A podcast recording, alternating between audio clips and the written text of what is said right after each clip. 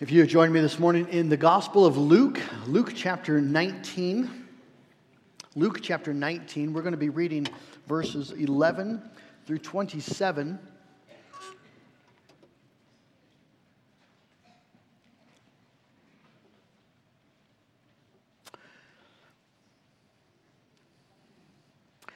Eleven through twenty-seven, just to give us uh, where we are in the historical context. Jesus is uh, in Jericho, and he's um, done amazing.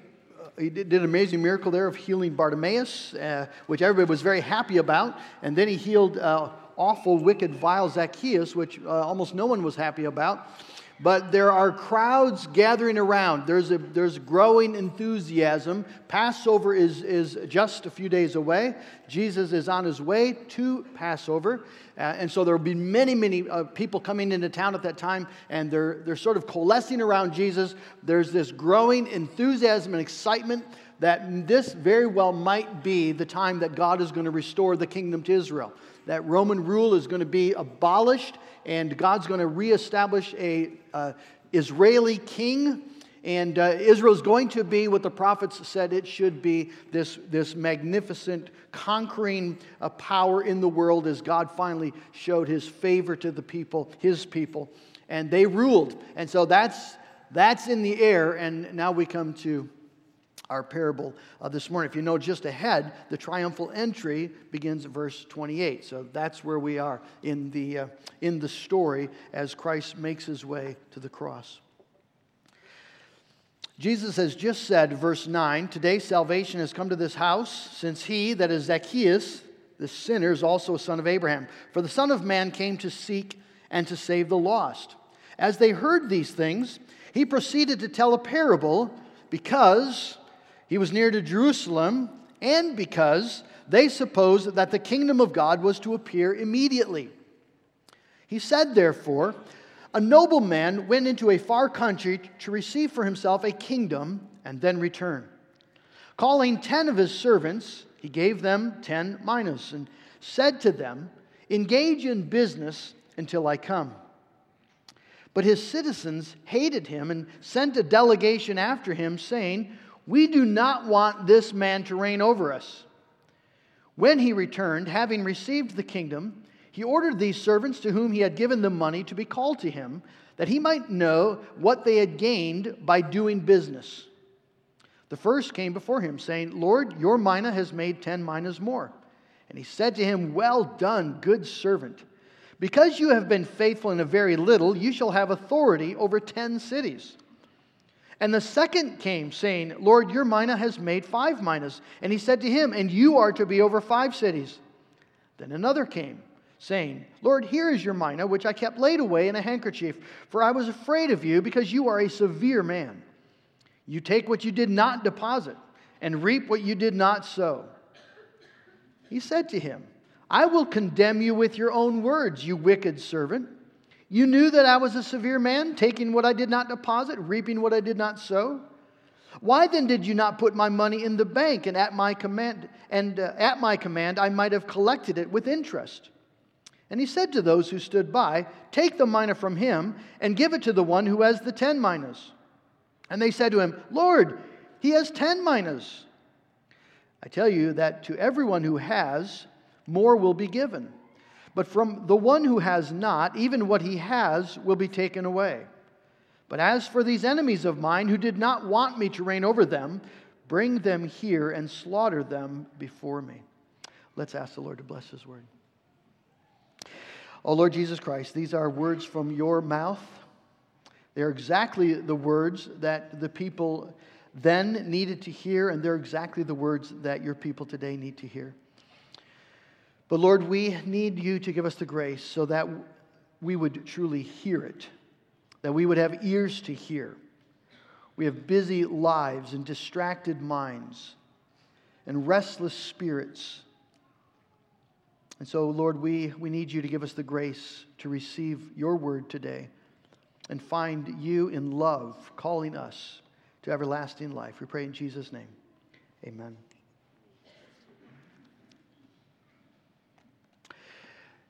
We have here the parable of the minas. the ten minas. I think it's one of the most compelling of Jesus' stories. I was, uh, I was thinking that I could easily preach an hour and a half on this parable. There's so much here, and so brace yourself. no, I won't go an hour and a half. Easily could, and every uh, it, it, it, this is packed. Every word you turn over almost, and, and there's a, just a wealth of truth there. It's, um, we all have maybe our, our favorite parables Good Samaritan, Prodigal Son.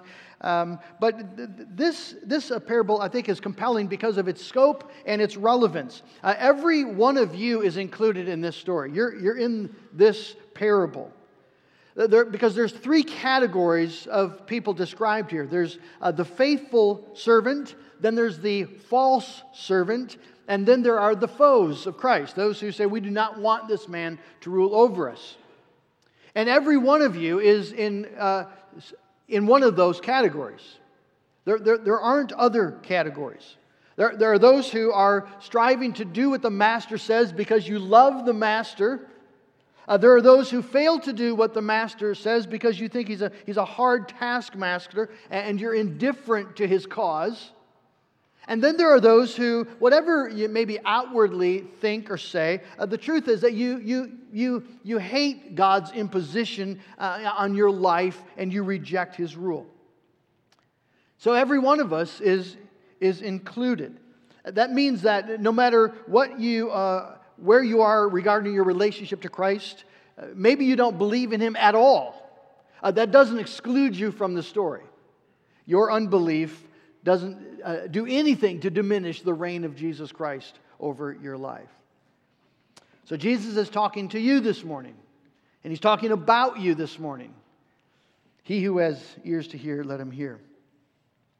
Uh, this, is a, this would be a, a, a, parable that would have resonated um, really um, emotionally, deeply with his audience because uh, they would recognize in Jesus' story um, the, the backstory. There's a, there's a powerful historical backstory uh, that the people would know because they lived it. Many of them had lived it. You see, when Jesus is talking here about a, a, ruler who goes off to, to receive his, his crown and then comes back, and, and some saying, we, we hate this man, we don't want him to rule over us um, he, he's talking about something that happened right there. Uh, Herod the Great, he was called Herod the Great uh, by his own self um, definition, but that was his title. Uh, he ruled about 40 years over the region, and uh, before he died, he died in uh, 4 BC, before Christ. When he died, he um, di- um, arranged so that his three sons would have the kingdom, his kingdom, divided between them. Uh, Archelaus was given the area of Judea. So Archelaus in 4 BC becomes ruler. And um, one of the first things he did as the new ruler of Judea is uh, during the Passover of 4 BC, Archelaus, um, there had been some dis- minor disturbance in the city of Jerusalem, and uh, he sent his soldiers in, and they slaughtered 3,000 Jews in cold blood. Um, thereby Archelaus thinking that he would assert his authority, he would, he would put the, the fear of Archelaus in the people and bring them under his reign. Well, uh, even though he was the ruler, uh, in those days, of course, Caesar is the ruler over all the West. And, and so you have to go and, and be officially acknowledged and uh, crowned by Caesar. So Archelaus has to go to Rome, which he does. Uh, when he gets there, he finds that a delegation of 50 Jewish men were also there, also seeking um, the uh, audience with Caesar. And those men were there to point out the awful things that Archelaus had already done and to say, We hate this man. We do not want him reigning over us. Well, uh, Caesar decided, sort of uh, for a, a, middle road. He didn't make Archelaus king, but he made him a, an, uh, a ruler and sort of a time of probation. And history shows that um, uh, Archelaus, um, he blew his probation. Ten years later, he was exiled. Never became king. But this is the, this is the same guy who slaughters the, uh, the children of Bethlehem because he's frightened by the news of a king. So he's a vicious, vicious man. Well, he, he ends up become, being ruler. He comes back, uh, builds his palace in Jericho. So the palace is right there in the town. And uh, he quickly executed vengeance on those who had tried to um, deny him as their king. So everybody knows the contours of this story. This resonates deeply with them. And, and Jesus uses that historical event to to teach in a critically important, and not just one lesson, but, but several. But we'll begin by looking at the occasion, the purpose, because Luke tells us why Jesus is, is telling this parable in verse 11 and 12. Uh, as they heard these things, all the wonderful things that, that Jesus was doing, and, and there's, there's murmuring and conversation going uh, on about uh, this is the one. He proceeded to tell them a parable because he was near to Jerusalem and secondly, because they supposed the kingdom of God was uh, to appear immediately. And he said, therefore, and he tells the parable. Jerusalem is just 17 miles away. They're, they're, they're uh, getting close, and the crowds are getting increasingly excited. Um, are you going to uh, restore the kingdom? This is, remember, what the disciples were constantly uh, thinking about. Surely, this miraculous ministry of Jesus has to end someplace good. There's got to be a throne at the end of this if people have any sense of, of who Christ is. And it seems like that's happening. People are eager to make him king, and, and it's clear that he's the Messiah.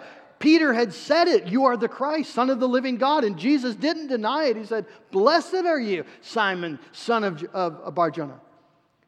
Blessed are you. This was revealed to you by my Father in heaven.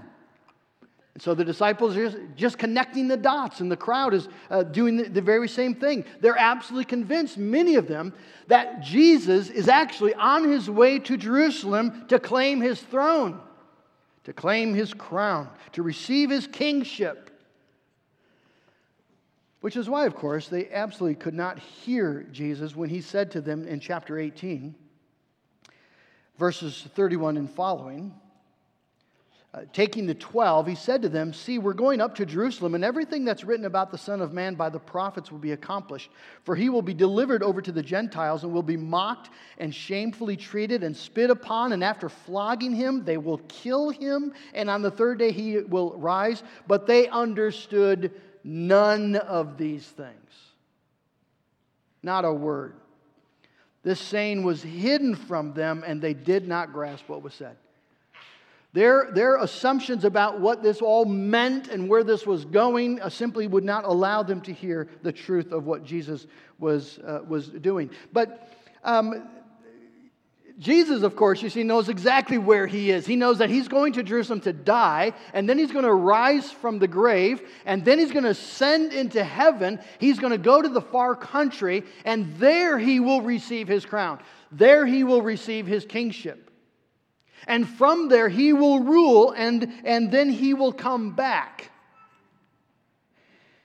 I think it's incredibly loving for Christ to tell this parable to his disciples. At the moment, they don't understand any of it.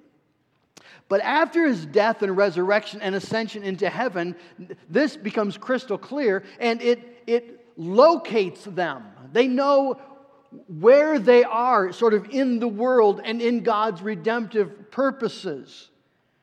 Their, their king has not abandoned them. He's, he's gone to receive his crown and he's coming back. And in the meantime, they have a job to do. They've got a mina to invest. And there are great rewards promised to those who do it faithfully. This is, this is wonderful good news. You see, the Lord, our, our, our Lord doesn't leave us in the dark. He, he wants us to know today where we live. He wants us to know why we're here. He wants us to know why He's there. He wants us to know that He's coming back. And while He's in heaven reigning, we are to be here serving. There's a task to perform, a command to obey, a mina to be used for the King's glory. And He promises great rewards to those who do that. It's, it's, a, it's a wonderful, loving thing for Jesus to tell you today because you see, we get confused. The, the circumstances of our life, um, what we think and what we feel, what we, what we experience, what we fear, that, that becomes a fog for us spiritually. And, and we don't know where are we going and, and why are we here and, and what's the purpose, what's the point. The, Jesus blows so much of that fog away by giving us this parable. Because, because here he places us, situates us in redemptive history, and here we have our, our, our identity and our calling. So Jesus tells the parable, and there's a commission. Calling 10 of his servants, he gives them 10 minas and says to them, engage in business until I come. So there's a gift and a calling. The gift is the mina. They each receive the same gift, the same amount. This is not the parable of the talents that Matthew talks about, just told slightly different, differently. That's a, that's a parable about the gifts that God has given to you and the opportunities that you have, each different in different amounts, and you're to use those for the, the, the glory of God. This isn't, a, this isn't that story. Everybody receives the same gift, the same amount, and, and all of it is undeserved. The, the mina was a, a, a, a money, a, a, a coin that would be equivalent of three months' wages. So it's, it's, not a, it's not winning the lottery, but it's a nice, it's a nice amount. Three months' wages. What is it? What's the mina? What is Jesus talking about? What, what, what does he mean by the mina? Well, the um, scholars, uh, theologians kick it about. I think, I think the very best interpretation is that this is the gospel itself. And, and I say that for several reasons. I think because it, it holds that the, the gospel is the gift that Jesus gives his servants. And everybody gets the same gospel. And uh, everyone has the same calling. We, re, we receive that, that gospel gift given to Christ's servants, not just to the citizens, but to the servants and we have the commission given to the, the apostles and to the church then that we're to go into all the world. And going, being in the world, we're to engage the world with gospel, investing the gospel in this world so that it can bear fruit, it can bring returns for the glory of the King. And so that's the commission. Engage in this gospel business until I come. They're, they're to use the mina. It, it's, it's, uh, it's meant to be invested. We're, we're to be engaging uh, the world with it so that it can bear fruit to the glory of God. And they're to do that until he comes back. So this is what we do until Jesus returns. And there again, you see, this, this places us. This means that you live and I live between these two magnificent events the resurrection and ascension of Jesus Christ and the return of Christ. This is right here is where we live.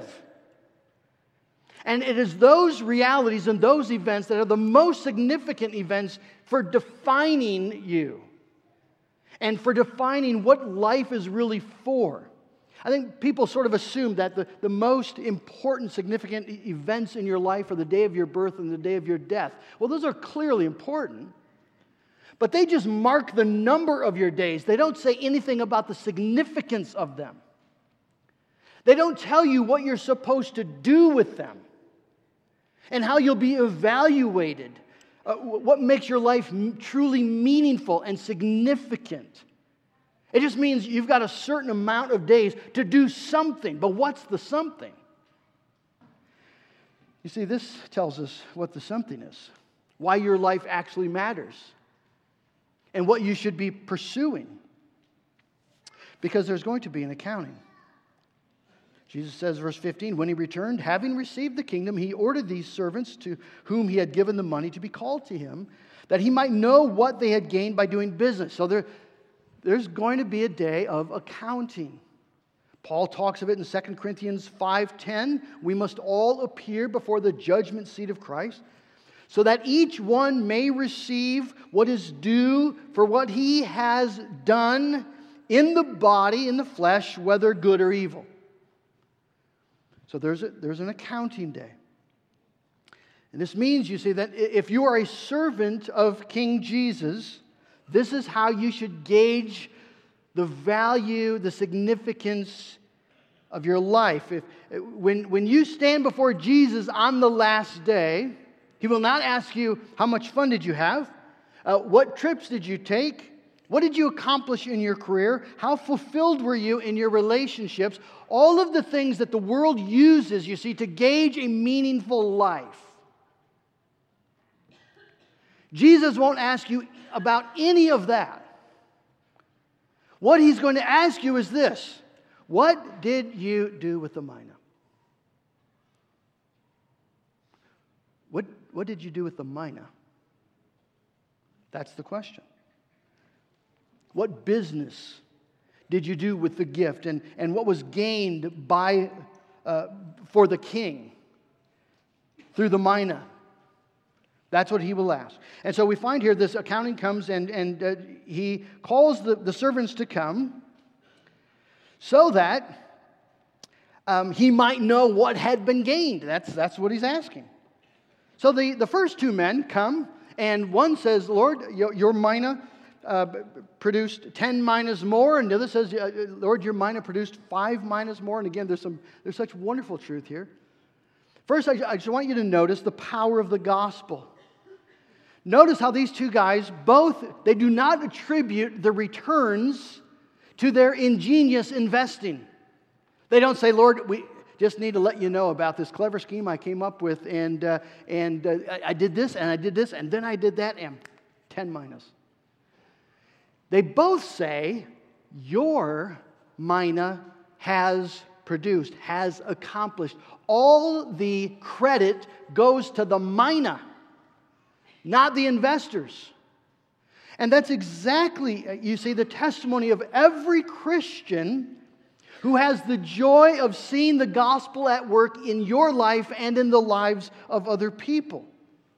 If your neighbor comes to faith uh, through your testimony of the gospel, you don't say, well, I hate to brag, I just, I think I did a really good job of explaining it, and um, I used some pretty convincing arguments.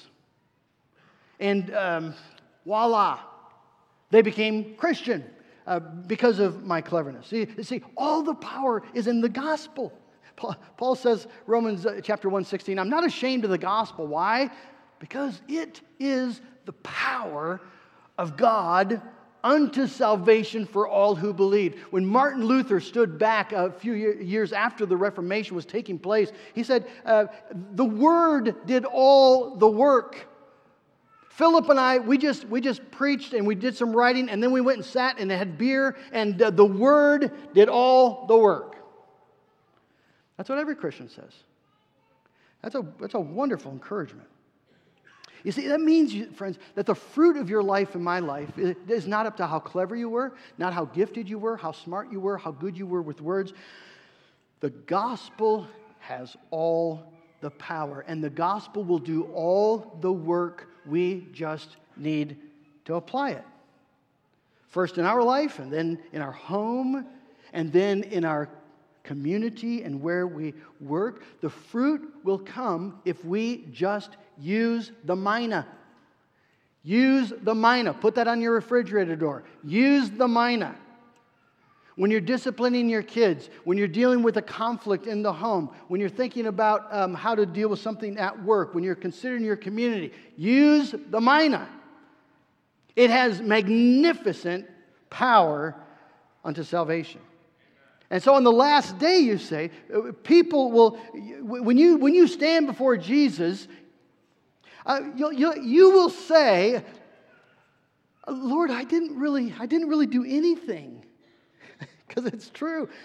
You gave me the grace to believe the gospel. And by the power of that gospel, I found that my heart was softened and my priorities were changed. By the power of the gospel, you, you, you transformed my life. And, and then, Lord, uh, by the power of the gospel, you, you brought healing and wholeness and, and true love to, to my marriage. And by the power of the gospel, you made me a different kind of person, caring for, for the poor and, and for those in need. And, and by the power of the gospel, my children came to faith. And, and then a, a neighbor or a, a co worker asked me about Jesus. And I just told, I, I didn't do anything. The mina did all the work. That's, that's our testimony. That's a wonderful God honoring testimony.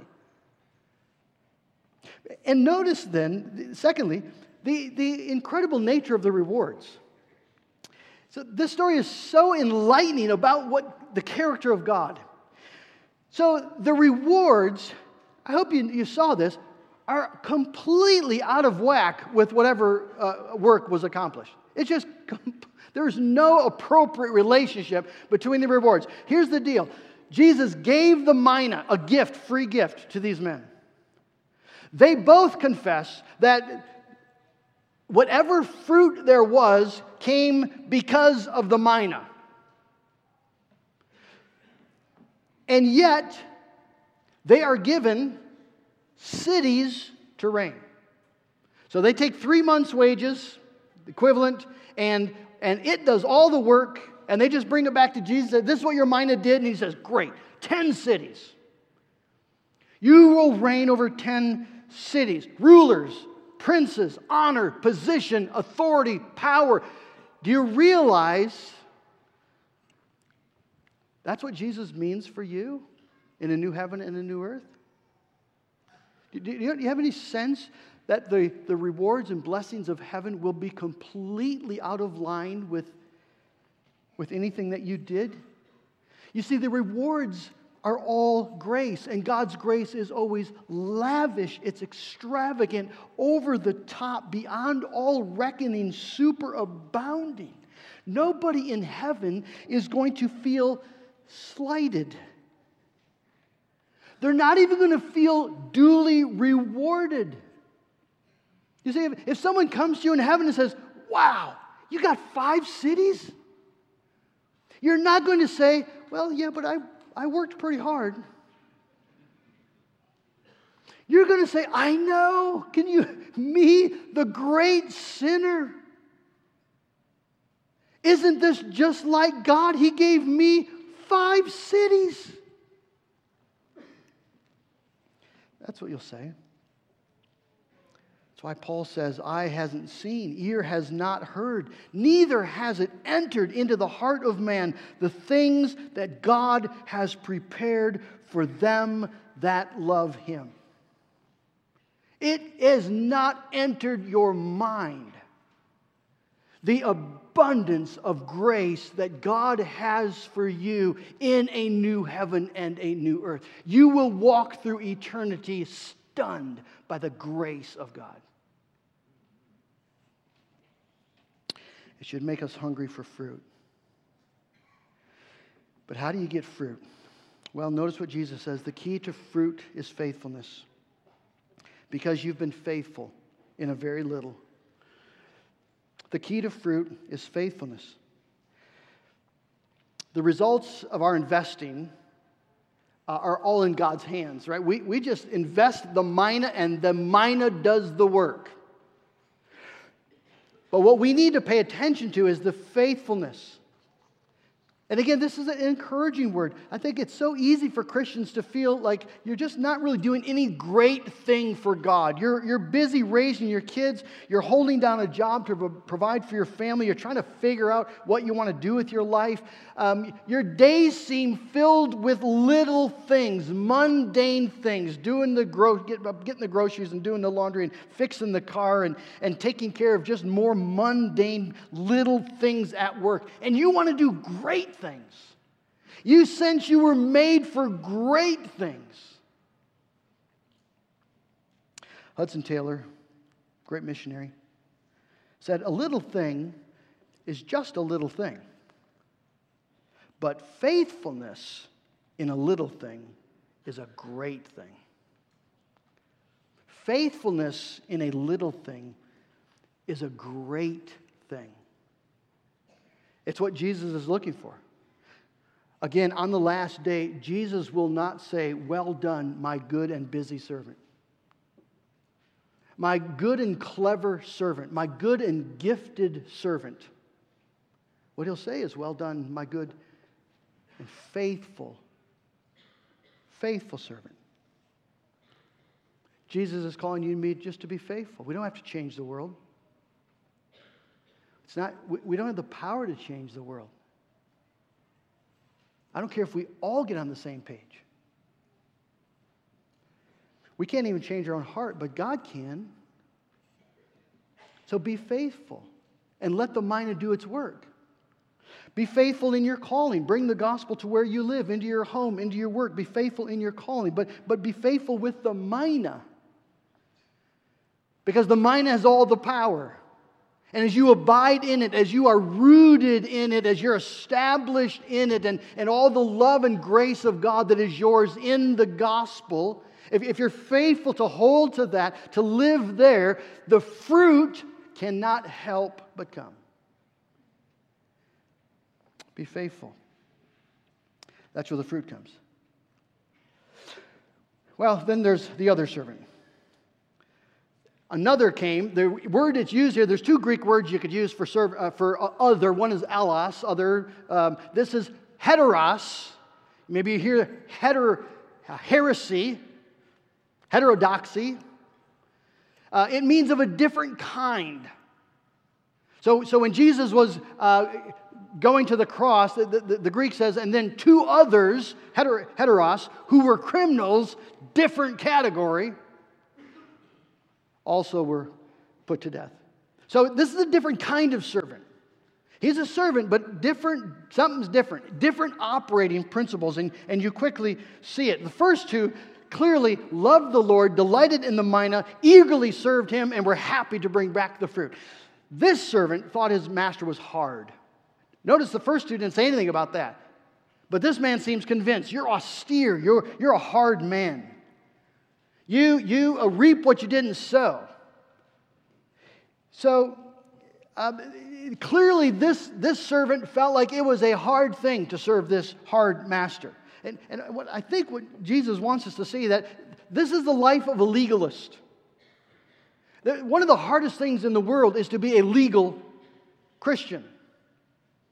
Because you're just working and working and working, trying to do all the things that you find in Scripture. Bible says, be holy. And so you're trying, but it's hard and there's no joy in it because you see, your heart, your heart doesn't love holiness. Your heart doesn't love Jesus. Your heart doesn't love what he's come to do. You see, this is the elder son in the story of the prodigal son. If you remember, you remember what he says to his father when he sees the grace given to the young boy, young son? He says, All my life I have been slaving for you. And you never once gave me a goat that I might go celebrate with my friends, which is what I really want to do. It's just all hard work for him. He's bitter about it. There are a lot of bitter church people. People who feel like their Christian life is a life of austerity, not riches. It's, it's a life of going without, missing out, not being able to do the things that in your heart you really wish you could do, and not having the things you really wish you could have. And so, and so people who are willing to do the minimum because they put some value on the, the, the, the, title Christian and, and being a church person, but their life of living for the Lord is drudgery, it's, it's begrudging, it is not joy. And, and truth be told, they are thoroughly indifferent to the king's cause, the king's concerns. And that's exactly what's going on here. The Lord calls this man on his charge. And his rebuke just lays him open, exposes him as a fraud. Because he says, If you were so afraid of me, but still interested in my concerns, you would have at least taken the mina and given it to the bankers, and when I came back, I'd get a little interest on it. Why didn't you do that? Jesus asked really hard questions so that every mouth may be stopped. By your words you will be acquitted, and by your words you will be condemned. Have you ever shivered to think what, what the Lord could, could say right back to you from your mouth?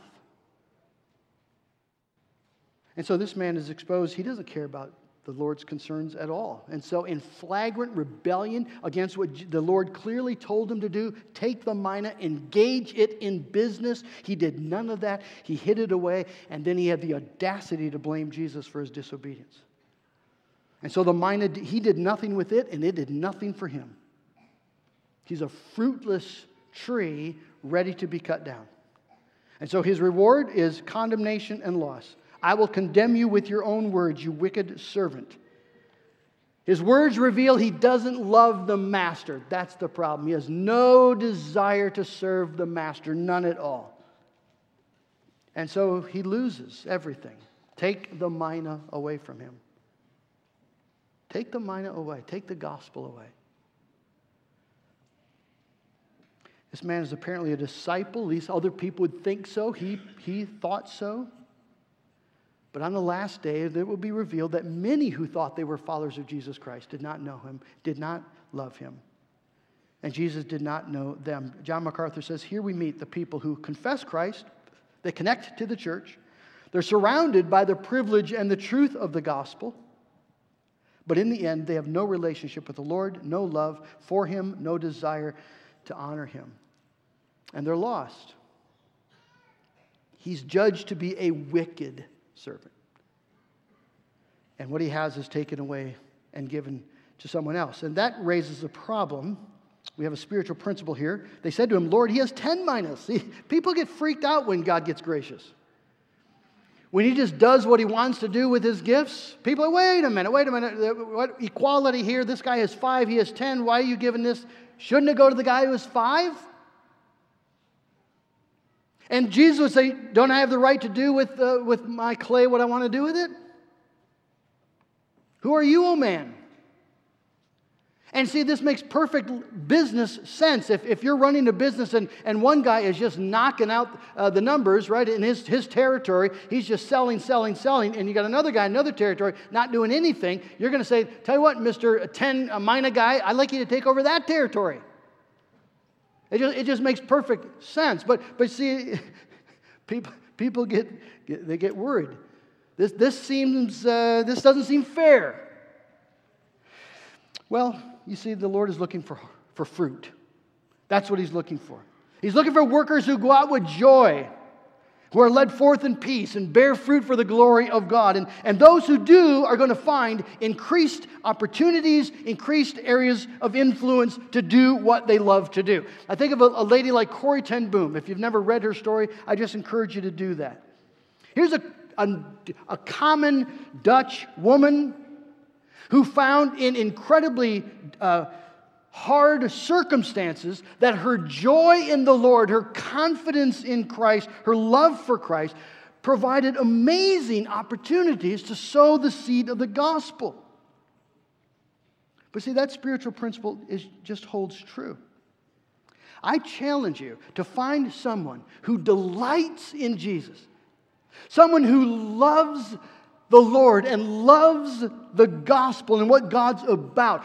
You find that person and then come back and tell me that the Lord has not given them any gospel influence.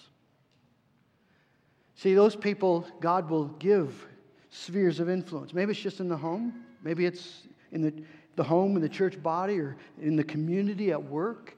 Strangers who come up to them. Have you ever had people who they say, had the craziest thing happen. I was at the grocery store, and this man comes out of the blue and just starts talking to me, and I got to. How, and you think, how come that guy always gets those things? Well, maybe it's because the Lord knew that he would actually share the gospel. Maybe that's why, right? You got 32B and, and this utter stranger got 32A because, because the Lord knew you'd be faithful to share the gospel. Is again, I'm not saying this to shame us. I'm saying this to say, man, I want to be, I want to be that guy. I want to love Jesus that way so that, that I'm, I'm happy to use the mina and to see God glorified in it. And as a church, we want to have the same mentality. There are too many churches, I'm afraid, who have just suddenly decided we're going to protect the mina. And let's wrap this baby in a handkerchief and, and, and put it in a safe place so that it doesn't get polluted. Well, we need to love orthodoxy. Scripture hates heresy. Heresy is of the devil. But see, orthodoxy has to be to an end, it has to be to mission. We want orthodoxy because we want a sharp sword to do the work of the gospel. We want to be clear about who Jesus is and what sin means, and we want to be clear about all the truth of the gospel so that we can let the gospel do its work. And, and when you start blunting that sword with heresy, you lose the fruit. But orthodoxy can never be its own end, it's got to be for mission. Let me wrap up. Verse 27 is a shocking verse for sensitive people today. Jesus says, For these enemies of mine who did not want me to reign over them, bring them here and slaughter them before me. This is out of the mouth of Jesus Christ, the Son of God. Those who did not want me to reign over them, bring them here and slaughter them before me. Those who said, We will not have this man rule over us, which is exactly what the Jews were going to say in about a week. We have no king but Caesar. We will not let his blood be on us and on our children. It's awful, but that's the spiritual reality. You're either for Christ or you are, you are rejecting and rebelling against him. And this is the end. Paul speaks of it in 2 Thessalonians 1 that when the Lord is revealed from heaven, he's going to come with his mighty angels in flaming fire, inflicting vengeance on those who do not know God and on those who do not obey the gospel of our Lord Jesus Christ. That's the third servant. They will suffer the punishment of eternal destruction away from the presence of the Lord and the glory of his might. Friends, that's what's going to happen when the, the Lord returns. When the king comes back, that, that will happen. And so, how do we apply this? Two questions to wrap up. First, where's the good news? Where's the good news in this parable? Well, the good news is Jesus. Because you see that the whole, the whole story just points his beauty. Archelaus is what is on everyone's mind. He was the son of a nobleman, the son of a king. And his citizens hated him because on, on his way, as he was reaching for the throne, he went to Jerusalem on Passover and slaughtered 3,000 innocent men. But this Jesus is the son of a far greater king and he also went to Jerusalem on his way to his crown. And there he gave his life, though he was utterly without sin, bearing the wrath of God for wicked men. You see, Archelaus sought to display his power by killing, but God showed his love in Christ by dying. That God shows his love for us that while we were yet sinners, Jesus Christ died for us. And so here you have the kings of earth, and, and here you have the king, the Son of God. And the, and the question comes to you is he not beautiful? Is he not, is he not worth your love? Is he not worth your obedience? Is he not worth your entire life? Is there, is there anything that you would prefer over knowing this Jesus, following this Jesus, loving this Jesus, anything at all? And whatever it is, God can give you the grace to, to, to die to that too. The gospel is in Jesus. And if you don't know this Jesus today, he is coming back. I don't know how to be more clear about that, friend. He's coming back. Don't be the person who is rejecting him today, and don't be the person who's done absolutely nothing with the mina. What are you doing with the gospel? What are you doing with the gospel? in the life that you've been given in this span of time right here. What are you doing with the gospel? And the first thing you need to do is you need to believe it. You need to receive it. That God in this day of grace is willing to be gracious to you, and, and, and that this Jesus is the power of God to your salvation. It's not just a religious story, it's not just something your parents believe.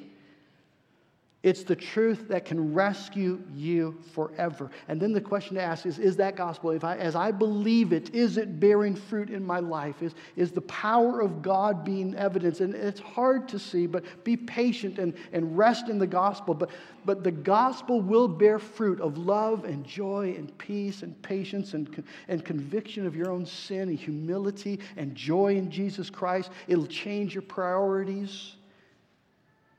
Believe the gospel. All the power is in the gospel. All of it. And then delight yourself in the riches promised you in Jesus Christ. Delight in the, in the fact that God has things waiting for you that you absolutely cannot imagine, and that all He calls you to do today is believe in Him and be faithful. That's it. He'll give the doors for whatever opportunity, whatever ministry He has for you. But what you have right in front of you today, that's God's calling on you today. You be faithful in that little thing today and let the Lord take care of the rest. But live in that place today in the gospel. In the light of the grace and the love of God for you, yes, even you. Live there today. Be faithful. Minister that today. Share it. Invest it. Jesus gets the glory, we get the rewards. Let's pray.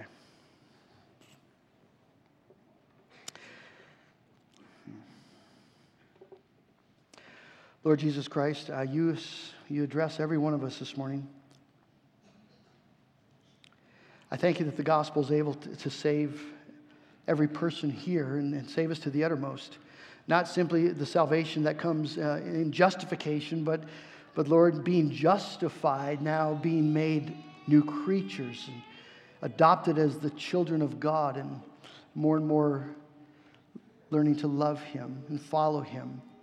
God in heaven, if there are any here today who are rejecting, just maybe they're in church, but their heart is is bowing down at their idols today. Help them to see their great danger. The king is coming back, and he will bring vengeance to those who've not bowed to him. For Lord, the, the false servants who can recite the doctrines, but in their heart love a thousand things more than Jesus, and find the Christian life to be a dreary, a drearisome thing a hard legal thing.